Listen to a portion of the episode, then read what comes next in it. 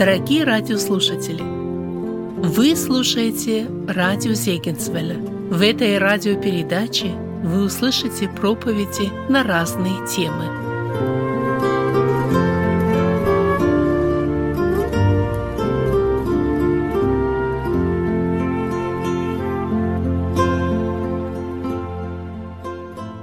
Наша тема, как вы видите на экране, и об этом было сказано заранее, это будущее Израиля в свете откровения. Будущее Израиля в свете откровения. Я не могу сказать, что э, могу эту тему открыть вот так полностью за эти три дня. Но прежде чем я коснусь этой темы, я знаю, что э, многие из вас, особенно те, кто первый раз приехали в Израиль, э, это всегда происходит, когда первый раз люди приезжают в Израиль и ходят по всем этим местам, и слышат, и видят, и трогают, и пробуют, и они заражаются этой темой Израиля. Я почти уверен, что у многих из вас это происходит. Я хочу вначале такую прививку вам, прежде чем вы заразились. Наша основная тема и основная тема Библии – это не Израиль, это Иисус Христос. Это главная тема. Это Божье откровение. Это то, о чем Писание говорит. Мы читаем в первой главе послания евреям. Апостол Павел пишет, что Бог многократно говорил отцам в пророках а в последние дни сии говорил в Сыне, которого поставил наследником всего, через которого веки сотворил. Основная тема Писания – это Иисус Христос. И нам важно это увидеть, и нам важно это понять. Читаем ли мы послание евреям, Евангелие или Ветхий Завет, нам важно увидеть Иисуса Христа. Когда мы видим это, когда мы понимаем суть Евангелия, которая открывается в Писании – когда мы понимаем истину о Господе нашем, тогда все остальные темы не складываются по полочкам. Они становятся нам понятны. Они становятся в балансе, том библейском балансе, который представляет нам его Священное Писание. Поэтому вот это нам важно понимать. Но действительно, как вот сегодня Григорий Иванович сказал, насколько огромно в Писании касается вопроса Израиля. В Ветхом Завете, в Новом Завете. И для нас, христиан, для нас, верующих людей, очень важно понимать эту тему, понимать ее правильно, понимать, что Библия говорит об Израиле. Особенно, когда мы приезжаем в Израиль. Особенно, когда мы ходим по всем этим местам, мы видим этих людей, мы думаем, что же будет со всем этим.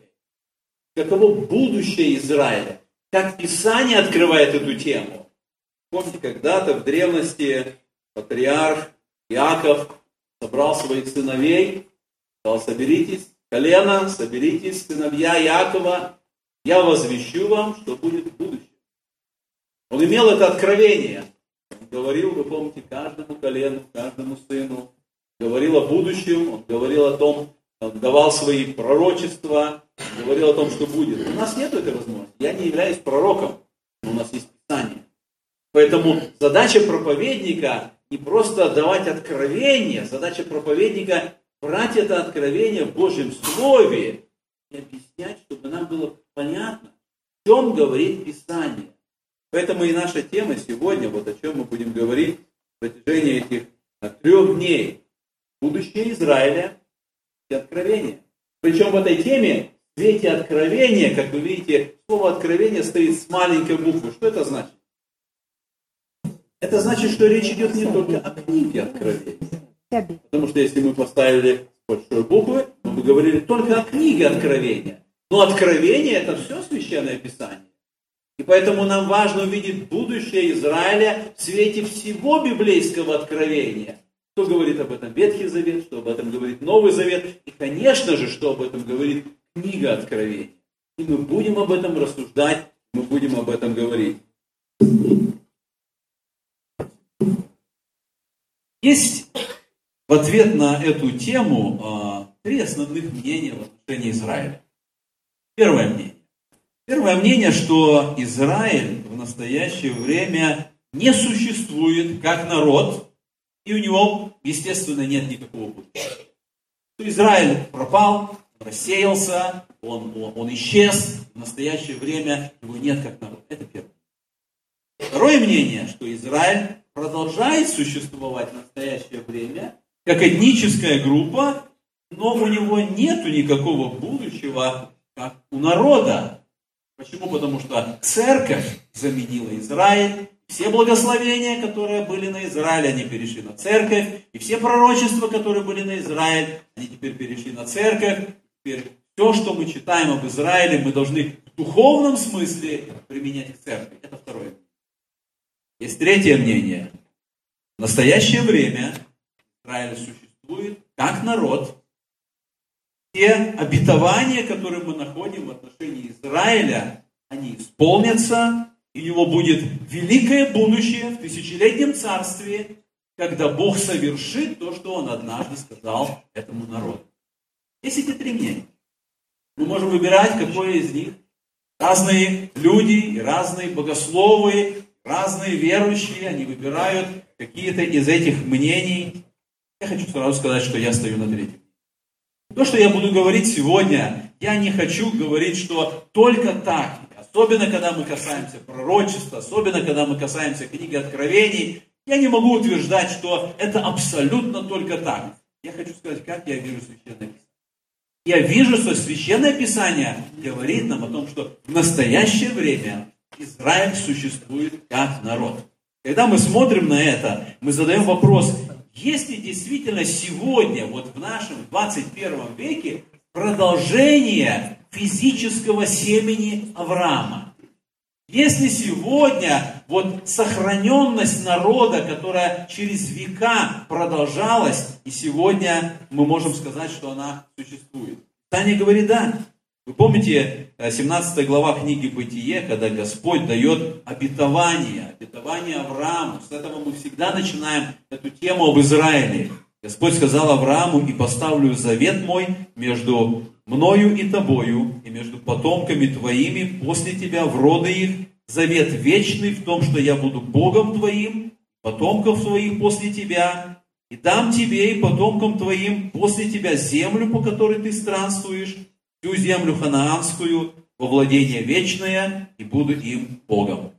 Мы видим, что Господь дал это обетование Аврааму. И поэтому и до сегодняшнего дня это обетование остается верным. Господь сказал, что Он даст это Аврааму, и Он даст это потомкам, и поэтому мы можем сказать, может ли быть завет вечным, если народ исчез. Может ли это Божье Слово исполниться, как Господь сказал, что это будет вечный завет, если этого народа в настоящее время не существует, если он растворился, если у него нет никакого будущего. Божье Слово, оно остается верным, и оно исполнится. Другой момент. Мы находим еще одно пророчество. Это 31 глава книги Иеремии. Вы помните эти слова в 31 стихе. Господь говорит, вот наступают дни, говорит Господь, когда я заключу домом Израиля и с домом Иуды Новый Завет. Это тоже очень интересная тема, тема Нового Завета. Когда мы читаем вот этот текст, мы можем сделать несколько выводов. Посмотрите, в этом тексте, в книге пророка Иеремии, Господь говорит, что Он заключит завет с домом Израиля и Иуды. Это первый вывод, который мы находим. Новый завет должен быть заключен с домом Израиля. Второе, что мы видим из этого текста, если читаем в контексте всю эту главу, этот завет будет вместо завета Моисея.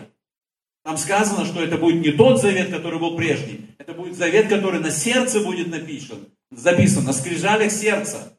Третье, что мы видим, это будет после бедственного время для Якова. Когда мы читаем книгу Иеремии, 30 глава, 7 стих об этом будет, говорит, что будет этот период бедственного время для Якова, и после этого Господь заключает Новый Завет с Израилем. Четвертое, что мы находим, это будет время всемирного знания Бога. Потому что там написано, уже не будут говорить друг другу, учить друг друга. Все будут знать Бога. Это будет особый период, особого времени. И пятое, что мы будем видеть, это будет величайшее благословение. Потому что в этом тексте, который мы читаем, мы видим, что Израиль будет всенародно определен и утвержден как народ Божий, и Бог будет определен как Бог Израиля по всему миру. Это будет исполнено буквально. Этот Новый Завет должен быть заключен с этим народом. В Вот когда мы смотрим на этот момент этого Нового Завета, как нам понимать все-таки, когда это произойдет, как это будет, особенно какого отношения церкви к этому Новому Завету. Знаете, для нас, чтобы понимать этот ветхозаветный текст, помогает Новый Завет. И в Новом Завете мы читаем с вами послание евреям, 8 глава. Я прочитаю несколько стихов из 8 стиха. Потому что в 8 главе именно это пророчество цитируется. И мы читаем такие слова. Но пророк укоряя их говорит, вот наступают дни, говорит Господь, да я заключу с домом Израиля и с домом Иуды Новый Завет. Не такой завет, какой я заключил с отцами в то время, когда взял их за руку, чтобы вывести их из земли египетской, потому что они не прибыли в том завете моем, и я пренебрег их, говорит Господь. Вот завет, который я завещаю Дому Израилеву после тех дней, говорит Господь. Вложу законы мои в мысли их, и напишу их на сердцах их, и буду их Богом, и они будут моим народом, и не будет учить каждый ближнего своего, и каждый брата своего, говоря, познай Господа, потому что все от малого до большого будут знать меня, потому что я буду милостив к неправдам их и грехов их, и беззаконий их не воспомяну более. Посмотрите, в Новом Завете цитируется этот текст из Ветхого Завета, который относится к Израилю, но здесь же речь идет и о церкви. И мы тогда начинаем понимать, где же Новый Завет. Он относится к церкви, или он относится к Израилю. С кем Бог заключил или будет заключать этот Новый Завет. И опять же, есть разные толкования именно вот этого текста из 8 главы послания евреям. Потому что некоторые говорят, Ветхий Завет относится только к Израилю, и церковь не имеет к нему никакого отношения. Второе мнение, который говорит, что церковь это истинный Израиль. И Господь заключил Новый Завет с церковью, потому что евреи отказались от Мессии, и Господь отверг этот народ и забыл этот народ. И Господь заключает Новый Завет с церковью теперь, и поэтому происходит замещение, и Израиль отвержен, и теперь церковь в завете с Господом. Это второе мнение. Третье мнение, которое говорит о том, что Новый Завет имеет двойное исполнение и к Израилю, и к церкви. Есть четвертое мнение, которое говорит, есть два Новых Завета. Есть один Новый Завет, который уже заключен с церковью, есть будет, и еще будет Новый Завет, который будет заключен с Израилем однажды в будущем. И вот мы начинаем думать об этом, какое из этих мнений правильно. Каково будущее Израиля? И мы подходим к этой теме будущее Израиля в свете откровения. Мы думаем о Христе, мы думаем о церкви, но мы никогда не обойдем тему Израиля, потому что, касаясь всех этих вопросов, перед нами встает этот вопрос, так каково же будущее Израиля? Что Библия говорит об этом будущем Израиля? Вот когда мы смотрим, для нас очень важный момент или важный отрывок в этой теме, это 11 глава послания римлянам. Я хочу, чтобы сегодня мы начали вот именно с этого. 11 главы послания римлянам, потому что именно в этой главе апостол Павел расставляет очень многие точки над «и». Он дает нам ответы на многие вопросы, которые мы сегодня уже задали. Я хочу, чтобы мы посмотрели вот в этой теме на вот эту схему. Она немножко помогает нам увидеть 11 главу послания римлянам. Она помогает нам увидеть Израиль, который, посмотрите, я хочу сразу, чтобы мы в этой 11 главе э, обратились, может быть, к концу этой главы, потому что в 28 стихе я выделил именно вот эту фразу. Израиль, апостол Павел пишет в 28 стихе, в отношении к благовестию они враги ради вас, а в отношении к избранию возлюбленные Божии ради отцов. И мы задаем себе вопрос, Израиль, где его место сегодня?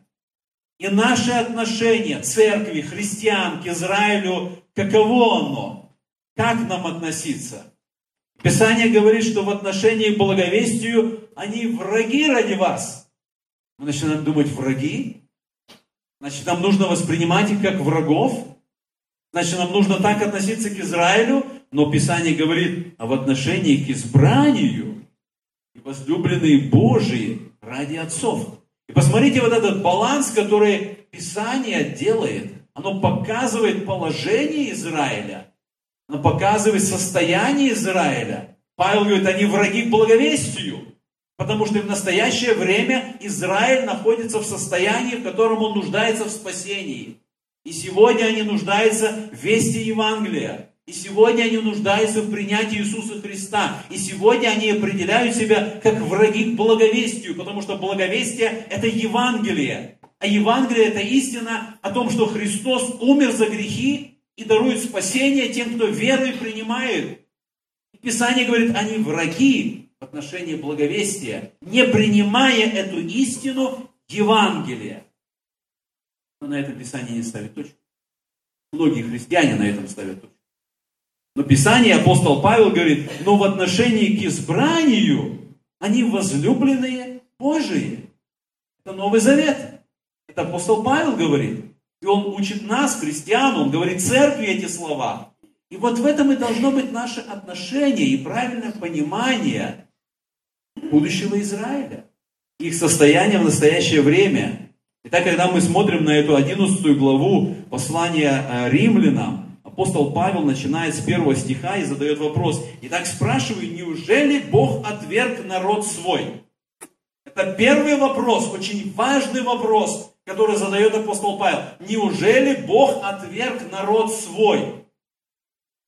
Некоторые богословы да, тем теориям, по тем мнениям, которые я перечислял. Некоторые готовы сказать, да, Бог отверг народ свой, и на этом мы ставим точку, и мы больше не возвращаемся к теме будущего Израиля в свете откровения. Что говорит апостол Павел? Он говорит, никак. Потому что этот вопрос не только сегодня важен, этот вопрос был важен тогда, когда Павел писал церкви это послание. И поэтому мы приходим к этому выводу, посмотрите, на основании начала этой главы мы говорим, Израиль не отвергнут полностью.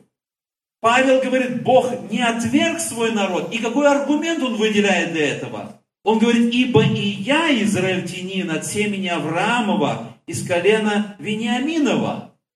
Он говорит, если бы Бог отверг народ свой, тогда что со мной делать, с Павлом? Я уверовал в Иисуса Христа. И он в, этом, в этой ситуации, когда он является христианином, он говорит, я израильтянин от семени Авраамова, от колена Вениаминова, и если я знаю Господа, и если я верую в Иисуса Христа, это значит, Бог не отверг народ свой. И он дальше, когда мы смотрим на эту главу, посмотрите, второй аргумент, который мы находим, у Бога всегда был остаток. С 3 по 5 стихи апостол Павел говорит, посмотрите на, на прошлое, как это было в, в дни Илии. Там сказано, что же говорит ему божеский ответ, тогда, когда Илья взывает Господу, я соблюл себе семь тысяч человек, которые не преклонили колени пред валом. Так и в нынешнее время по избранию благодати сохранился остаток. Апостол Павел говорит, если я, израильтянин, верю в Господа, значит, Господь не отверг народ свой. И он говорит, и сегодня когда он говорит эти слова, он говорит ныне, то есть в то время, когда он пишет послание, в период церкви, когда церковь образована на земле, он говорит, ныне сохраняется остаток. Эта тема остатка народа израильского, верного остатка, она проходит через всю Библию. На время, несмотря на время отступления, потому что период Илии, это было самое темное время отступления. И тогда был верный остаток. И апостол Павел говорит, точно так же и сегодня, во время церкви, сохраняется верный остаток. И верный остаток – это те евреи, которые принимают Иисуса Христа и которые веруют в Него. И на этом основании Павел делает вывод, Бог не отверг свой народ. Второй вывод, который делает апостол Павел, посмотрите, первое, Израиль не отвергнут полностью. Второй вывод, который делает Павел, Израиль не отвергнут окончательно. Израиль не отвергнут окончательно. И Павел говорит, есть причина или есть то благословение, которое Господь совершил на основании того, что Израиль отверг своего Мессию. Мы читаем об этом, как вы видите здесь, 7 стиха апостол Павел говорит, что же Израиль чего искал, того не получил, избранные же получили, а прочие ожесточились. Мы задаем вопрос, кто эти избранные и кто эти прочие? если мы смотрим сегодня, апостол Павел говорит ныне, то есть мы можем этот текст применять к нашему времени и к нашему дню сегодня. И апостол Павел говорит, что среди евреев есть прочие, и есть те, кто не ожесточились. Есть те, кто приняли Иисуса Христа, и они веруют в Него. А есть прочие, которые ожесточились. Это значит, что сегодня те евреи, которые уверовали в Иисуса Христа, это о них апостол Павел говорит, что они избранные, они получили того, что искали, а прочие ожесточились. И сегодня, когда мы находимся в Иерусалиме, когда мы находимся в Израиле, когда мы видим этот народ, этих прочих, которые ожесточились, мы знаем, что сегодня, в настоящее время, у Бога сохраняется верный остаток. И на основании этого Бог не отверг свой народ. Другой, о чем истина, о котором говорит апостол Павел, мы смотрим с 12 стиха по 15. Апостол Павел показывает, что из-за того, что евреи отказались от Христа, язычники получили спасение. Посмотрите, я читаю с 12 стиха, написано так, с 11. Итак, спрашиваю, неужели они приткнулись, чтобы совсем пасть? Никак. Но от их падения спасение язычникам, чтобы возбудить в них ревность. Если же падение их богатство миру и оскудение их богатство язычникам, то тем более полнота их. Апостол Павел делает этот вывод, что израильский народ и пали, или как он здесь говорит, произошло оскудение их, но это привело к богатству для язычников. И поэтому вот здесь как раз мы делаем этот вывод, что от падения Израиля спасение язычников. Но однажды, как мы видим, что отвержение их, то есть Израиля, это примирение мира. И принятие их, это воскресение из мертвых. О чем здесь мы находим истину? Они отвержены, они пали, но однажды наступит момент, когда будет их принятие. Однажды будет момент, который здесь Писание называет воскресение, или как сказано в 15 стихе, как не жизнь из мертвых. Однажды наступит этот момент, когда весь народ, он придет к Господу, он верует в Него. И поэтому вот на этой 11 главе мы делаем эти два вывода. Израиль в настоящее время не отвергнут полностью, потому что есть этот остаток, который сохраняется. Израиль не отвергнут окончательно, потому что однажды наступит момент, когда народ уверует в Иисуса Христа и примет Его. И дальше апостол Павел показывает нам вот эту иллюстрацию он берет иллюстрацию маслины, как бы на образе этой маслины он рисует всю эту картину того, что произошло и того, что произойдет с Израилем. Смотрите, я в общем опишу, что здесь сказано. Апостол Павел говорит так, а, когда мы читаем 17 стиха. «Если же некоторые из ветвей отломились, а ты, дикая маслина, привился на место их и стал общником корня и сока маслины». Да, возникает вопрос, кто корень. В этом тексте есть разные мнения. Я не хочу здесь быть догматичным, утверждать, потому что некоторые считают это Израиль, некоторые считают это евреи, некоторые считают это Авраам. Я считаю на основании этого послания, когда читаю 15 главу послания римлянам, и посмотрите, я прочитаю несколько стихов э, с 8 стиха, 15 глава римлянам с 8 стиха. Павел пишет, разумею то, что Иисус Христос сделался служителем для обрезанных ради истины Божией, чтобы исполнить обещанное Отцам, а для язычников из милости, чтобы славили Бога, как написано, «Зато буду славить Тебя, Господи, между язычниками, и буду петь имени Твоему». Павел говорит о Христе, и он говорит о отношении ко Христу евреев и язычников. Дальше посмотрите, как он продолжает. Еще сказано, возвеселитесь, язычники, с народом его. Еще хвалите Господа, все язычники, и прославляйте его, все народы. Исаия также говорит, будет корень Иисеев, и восстанет владеть народами. На него язычники надеяться будут. Вот здесь мы находим слово корень Иисеев. И мы видим, что апостол Павел, когда он идет, берет эту цитату из Исаии, он говорит о корне Исеева, и это Иисус Христос. И поэтому на основании этого текста из 15 главы, когда мы возвращаемся в 11 главу, я вижу, что Христос является корнем. И на этом корне растет это дерево, это маслина. И апостол Павел говорит, что эти природные ветви, о которых вот мы с вами прочитали, это есть эти, это народ израильский. И о них здесь сказано, апостол Павел говорит, если некоторые из ветвей отломились, что это значит? Во-первых, слово некоторые. Кто говорит слово некоторые? Не все. Некоторые. То есть есть те, кто остались, это верный остаток, это те, кто уверовали в Иисуса Христа. Они пребывают на корне, на корне Христа. Они приняли Христа, они питаются этим соком, они находятся на этой маслине. Но некоторые отломились. И вот здесь вот мы видим иллюстрацию, что природные ветви – это Израиль. Но некоторые ветви отломились, и они отломились неверием. Потому что они не приняли Иисуса Христа, они не уверовали в Него. В результате этого они отломились от корня. Они уже не находятся на этой маслине. Апостол Павел там дальше говорит, если начаток свят, то и целое. А если корень свят, то и ветви. Что это значит?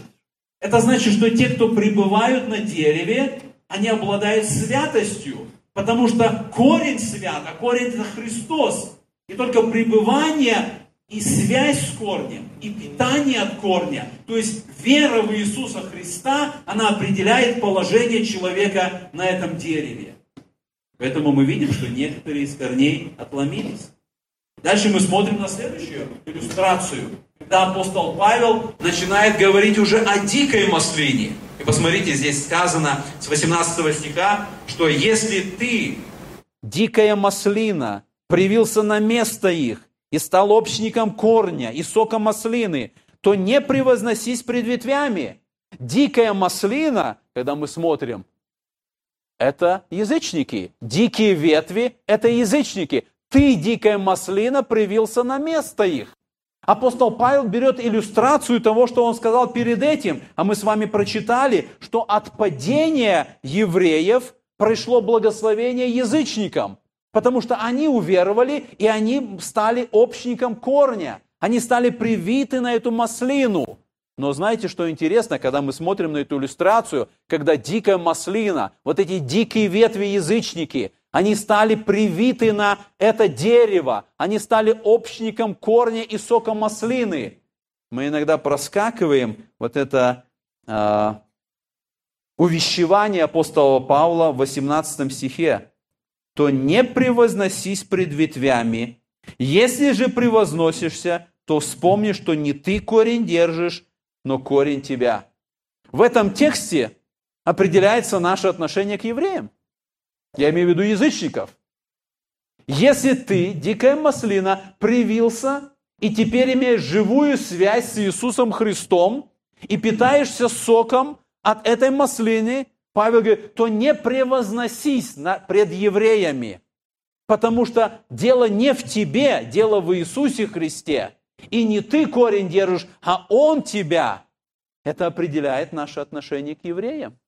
Это означает, что мы не можем ставить на них крест, мы не можем просто как-то превозноситься, то есть ставить себя выше. Мы должны благодарны быть Господу и мы должны молиться о тех, кто еще не принял Иисуса Христа, и в первую очередь это евреев. И мы с вами идем дальше в этом тексте, и в 19 стихе Павел говорит о причине превозношения. Он говорит, скажешь, ветви отломились, чтобы мне привиться. Хорошо, они отломились неверием, а ты держись верою, не гордись, но бойся. Ибо если Бог не пощадил природных ветвей, то смотри, пощадит ли тебя. Итак, видишь благость и строгость Божию, строгость к отпавшим, а благость тебе. Если прибудешь в благости Божией, иначе и ты будешь отсечен. Я не хочу сильно затрагивать тему кальвинизма, предопределения, возможности отпадения или не отпадения. Апостол Павел говорит здесь, мы переходим уже вот на эту третью линию. И Павел говорит, если прибудешь в благости Божией, иначе и ты будешь отсечен. Почему он говорит об этом, об этой возможности отсечения? Почему он говорит об этой возможности отпадения? Назовите это утратой спасения, еще как, как угодно. Он показывает то, что произошло с евреями, которые не уверовали, произойдет с тобой, если ты не будешь пребывать в вере. И поэтому он и говорит, что и ты должен пребывать в благости для того, чтобы пребывать на этой маслине, для того, чтобы верою сохранять единство с Иисусом Христом, чтобы питаться этим соком, чтобы быть в единстве с Господом. Ну и дальше посмотрите, когда мы читаем с вами окончание 23 стиха, сказано, «Но и те, если не прибудут в неверии, привьются, потому что Бог силен опять привить их». В этом тексте мы видим, апостол Павел говорит, «Но и те, кого он имеет в виду под словом «те»? Евреи, израильский народ, те природные ветви, которые были отсечены, которые перестали быть в единстве с маслиной, которые не имеют связи с корнем. Апостол Павел говорит, но и те, если не прибудут в неверии, здесь немножко сложный такой двойной оборот отрицания, имеется в виду, но и те, если они уверуют, если они уверуют, они привьются. И апостол Павел показывает уже на будущее Израиля. И это наша тема сегодня – будущее Израиля в свете откровения в том, что однажды наступит момент, когда Израиль уверует в Иисуса Христа, и они будут привиты к этому дереву этой маслины.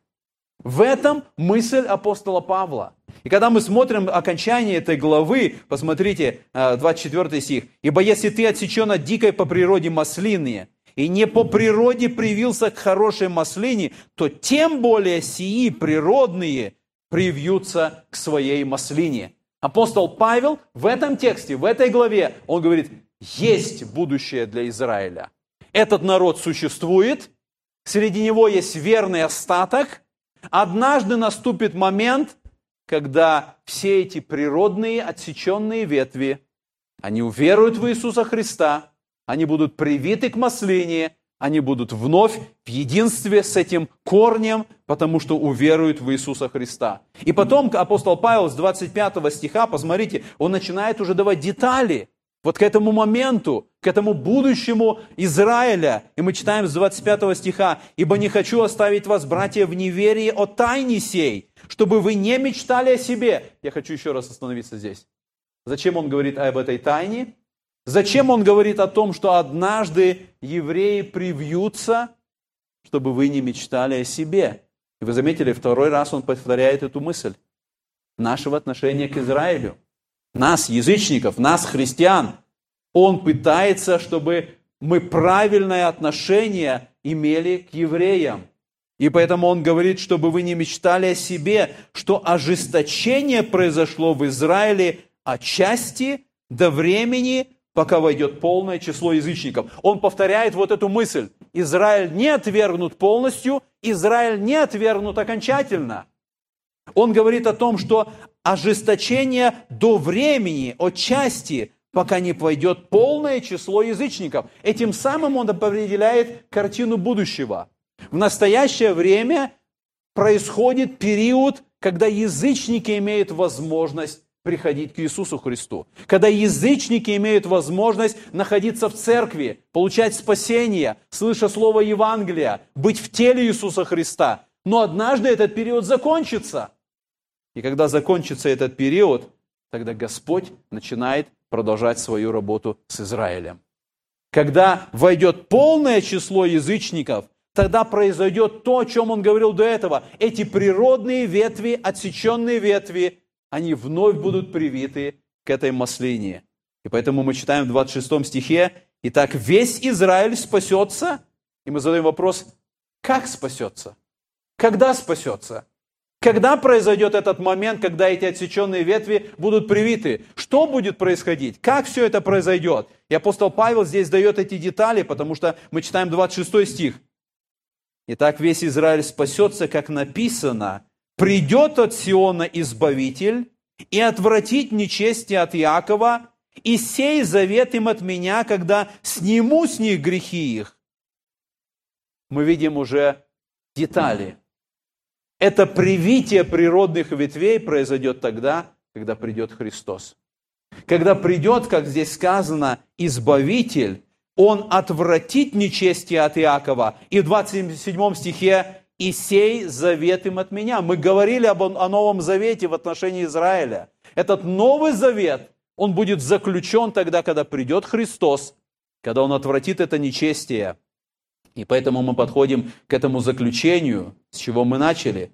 В 28 стихе сказано, в отношении к благовестию они враги ради вас, а в отношении к избранию возлюбленные Божии ради отцов – Ибо дары и призвания Божии не приложны, как и вы некогда были непослушны Богу, а ныне помилованы по непослушанию их, так и они теперь непослушны для помилования вас, чтобы и сами они были помилованы.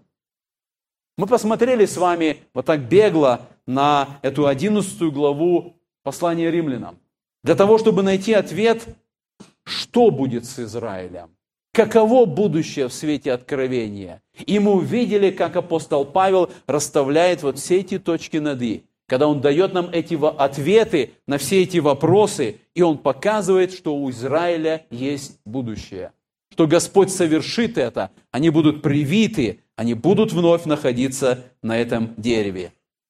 Я хочу, чтобы теперь, у нас есть еще э, некоторый период времени, мы посмотрели с вами, как бы сделали такой обзор – мы ответили на вопрос, что будет с Израилем. Но последующие дни, завтра и послезавтра, второй и третий день конференции, мы будем отвечать на вопрос, а как это будет с Израилем? Как будет происходить вот это прививание? Как будет происходить все эти события, которые определены в Писании как будущее в свете откровения? И когда мы смотрим вот на этот момент, мы начнем уже сегодня – потому что период, который приведет однажды к выздоровлению, к воскрешению, к исцелению, он начнется с того, что называется в Священном Писании «Великая скорбь». И поэтому вот э, мы посмотрели на эту отрадную картину, на радостную картину, на благословенную картину, но так закончится это будущее. Но начало будет скорбное. И поэтому сейчас мы переходим к этой теме – который называется «Великая скорбь». Опять же, когда мы говорим о будущем, есть разные подходы к будущему, к откровению, к тому порядку событий, который будет происходить. Я вновь не хочу утверждать, что э, здесь есть только один подход.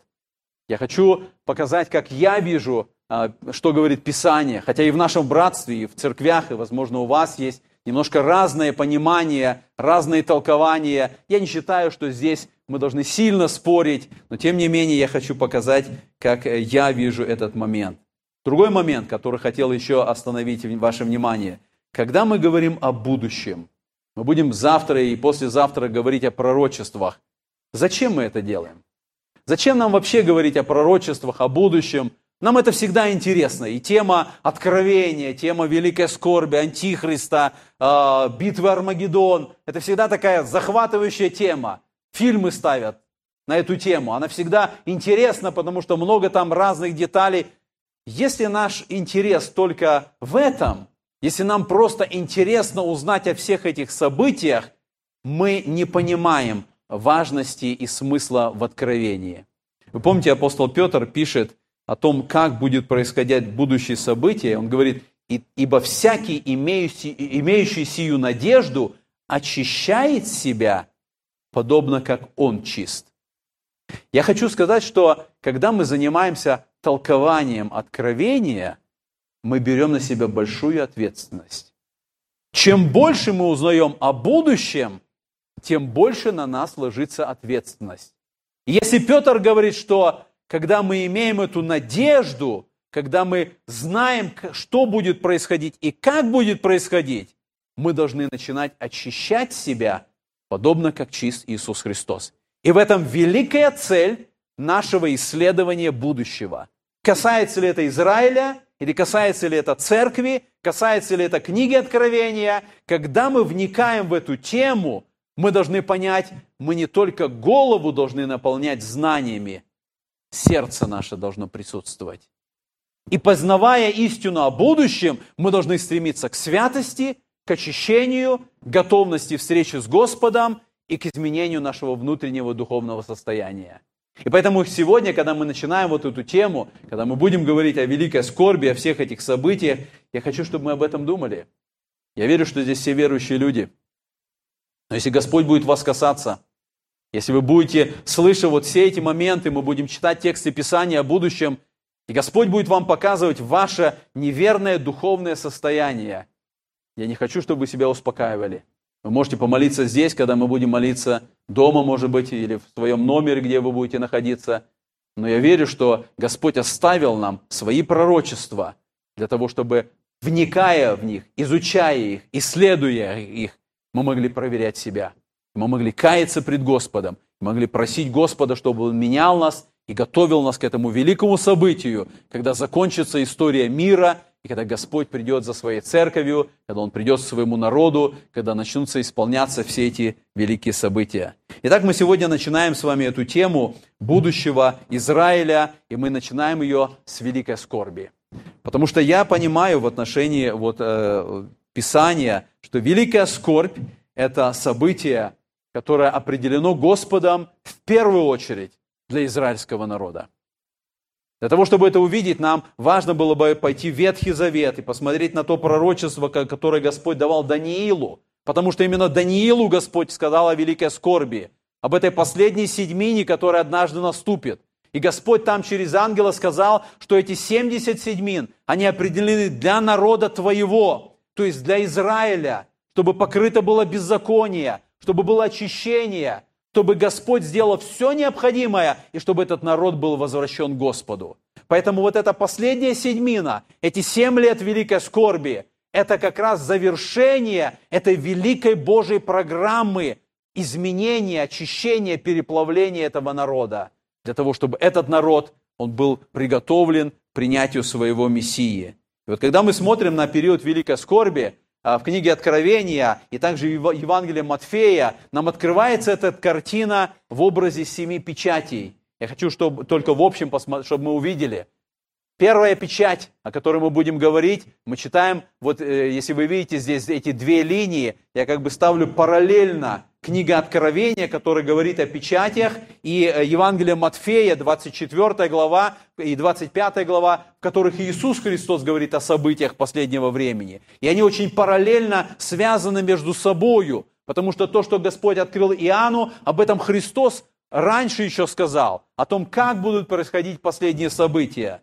И мы будем с вами смотреть на первую печать, на пришествие Антихриста – это будет первое событие после восхищения церкви, когда Антихрист начнет свое действие, когда Антихрист придет к власти, когда он начнет осуществлять вот те великие бедствия здесь на земле. И когда мы будем смотреть с вами вот на все эти печати, я хочу, чтобы мы помнили, наша тема – будущее Израиля в свете откровения – мы не столько будем касаться церкви, восхищения церкви или тех моментов, которые связаны с церковью, мы будем смотреть на Израиль, как это Израиля будет касаться.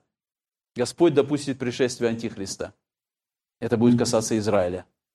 Это будет то, что Господь определил, это будет Божий суд, это будет Божье наказание, когда Антихристу будет позволено быть на земле и осуществлять свои ужасные дела. Мы будем смотреть на вторую печать Война, которая будет происходить. Война, которая коснется Израиля, потому что именно на Израиль пойдут все страны. Именно на Израиль будет великое ополчение, и то, о чем мы будем рассуждать, 38-39 главы книги Иезекииль, которые показывают вот эту большую коалицию стран, которые пойдут на Иерусалим. Это будет касаться Израиля. Мы будем с вами смотреть на голод, это третья печать, смерть, которая будет как последствия э, голода и войны. Мы рассмотрим с вами первые три с половиной года, и потом мы коснемся середины великой скорби, гонения, которые начинаются, и эти гонения будут на Израиль. Когда Антихрист сядет на троне, когда он будет в храме, и он начнет преследование евреев, он начнет уничтожение евреев. Это будет его программа, это будет его цель. И потом мы с вами посмотрим на те знамения, которые будут э, в природе физической и в природе духовной, и мы увидим, как это будет осуществляться. Итак, давайте мы вначале коснемся самой первой печати. Мы читаем с вами об этих событиях в книге Откровения. Э, текст Писания, который говорит о первой печати, это Откровение, 6 глава. Я буду читать эти два параллельных текста, которые вы видели вот там, на том первом слайде. Книга Откровения и, как об этом сказал Христос в Евангелии Матфея, 24 главе.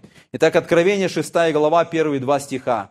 «И я видел, что ангел Агнец снял первую из семи печатей, и я услышал одно из четырех животных, говорящее как бы громовым голосом, «Иди и смотри». Я взглянул, и вот конь белый, и на нем всадник, имеющий лук, и дан ему венец.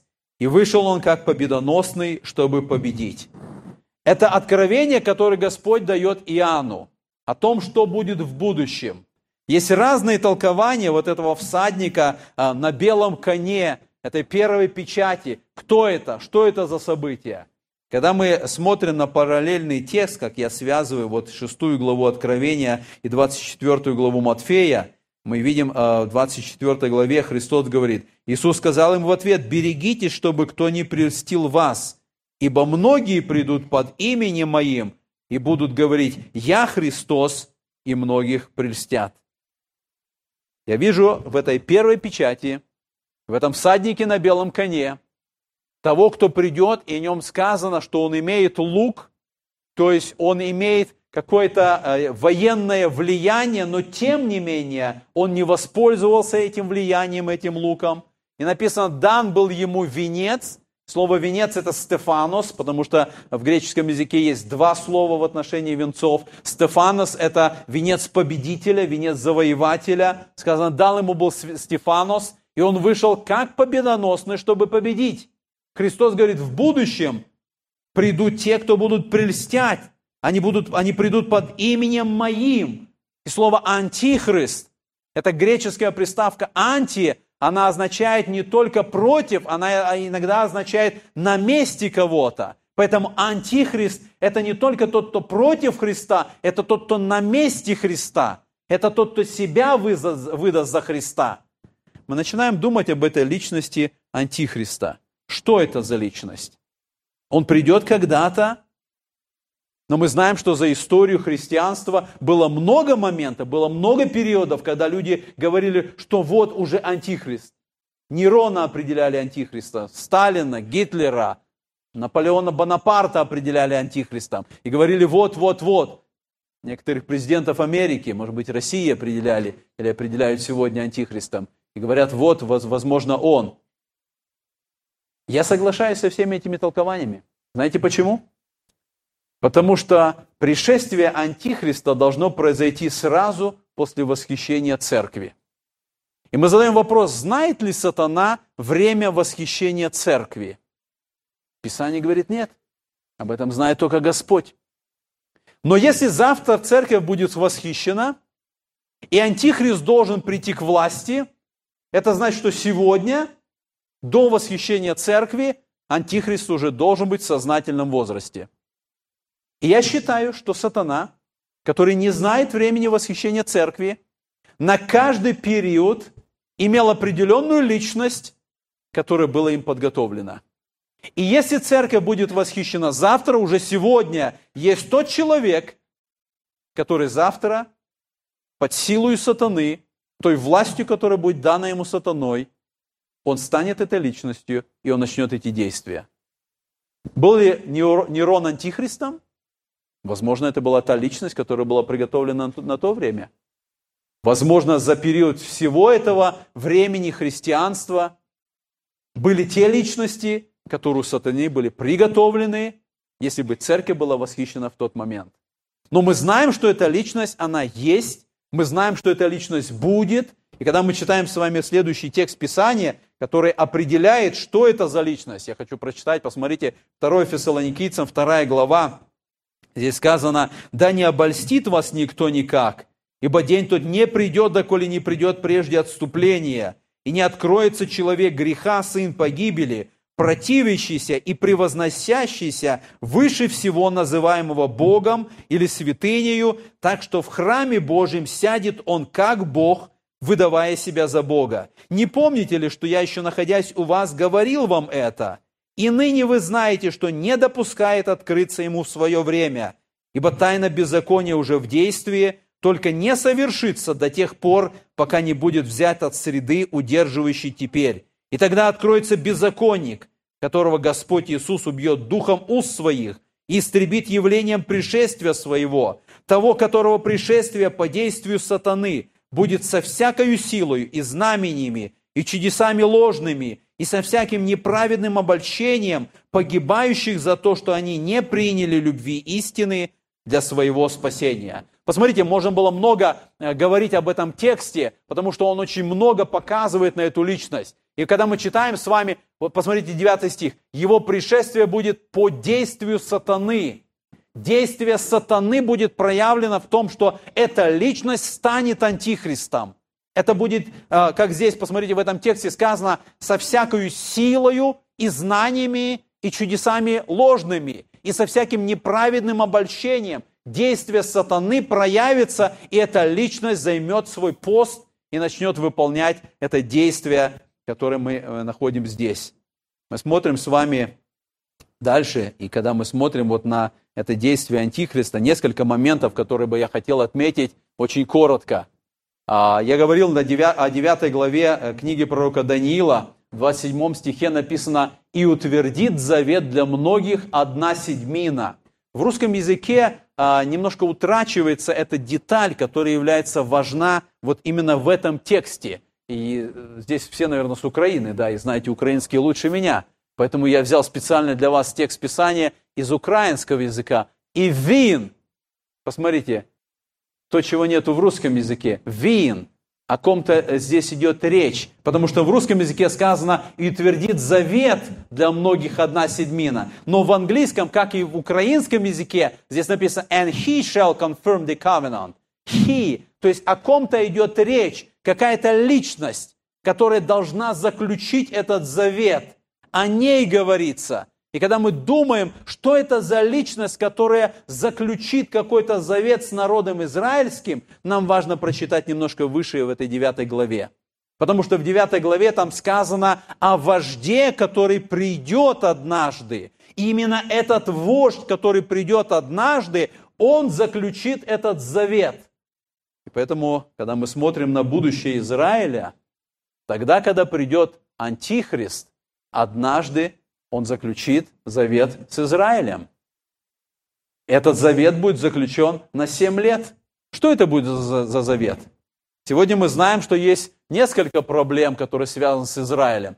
Это проблема храмовой горы, это проблема статуса Иерусалима, это проблема земли Израиля и проблема храма. Это то, что сегодня является этим камнем преткновения. Это то, почему война идет. Это то, на что претендуют мусульмане. Это то, из-за чего здесь, в этой земле, в этой стране постоянно военная обстановка. Потому что вот эти проблемы, они не решены до сегодняшнего момента. Я считаю, что тогда, когда придет Антихрист, он заключит завет с народом, с Израилем, и он покажет, как решить эти проблемы. И будет решена проблема храмовой горы, и будет решена вопрос статуса Иерусалима, и вопрос земли Израиля, и вопрос храма будет решен. И в этом как раз и будет это особое действие, которое мы видим в отношении Антихриста. Он заключит завет с Израилем, и он решит эти вопросы, и будет объявлен мир. Мы увидим с вами завтра, что этот мир будет кратковременным, и мы увидим с вами завтра, какие последствия этого завета а, а, обрушатся на Израиль. Но вот эта личность, которая придет сразу после восхищения церкви, мы видим, в чем будет ее действие в отношении Израиля. Проблемы будут решены, и будет завет с ним на 7 лет заключен. И это будет большое бедствие, потому что само пришествие Антихриста, как я сказал, это Божий суд на этот народ. Это бедственное время для Якова, когда Антихрист начнет свое действие, которое в первую очередь будет направлено на народ Израиля. И об этом мы с вами поговорим завтра.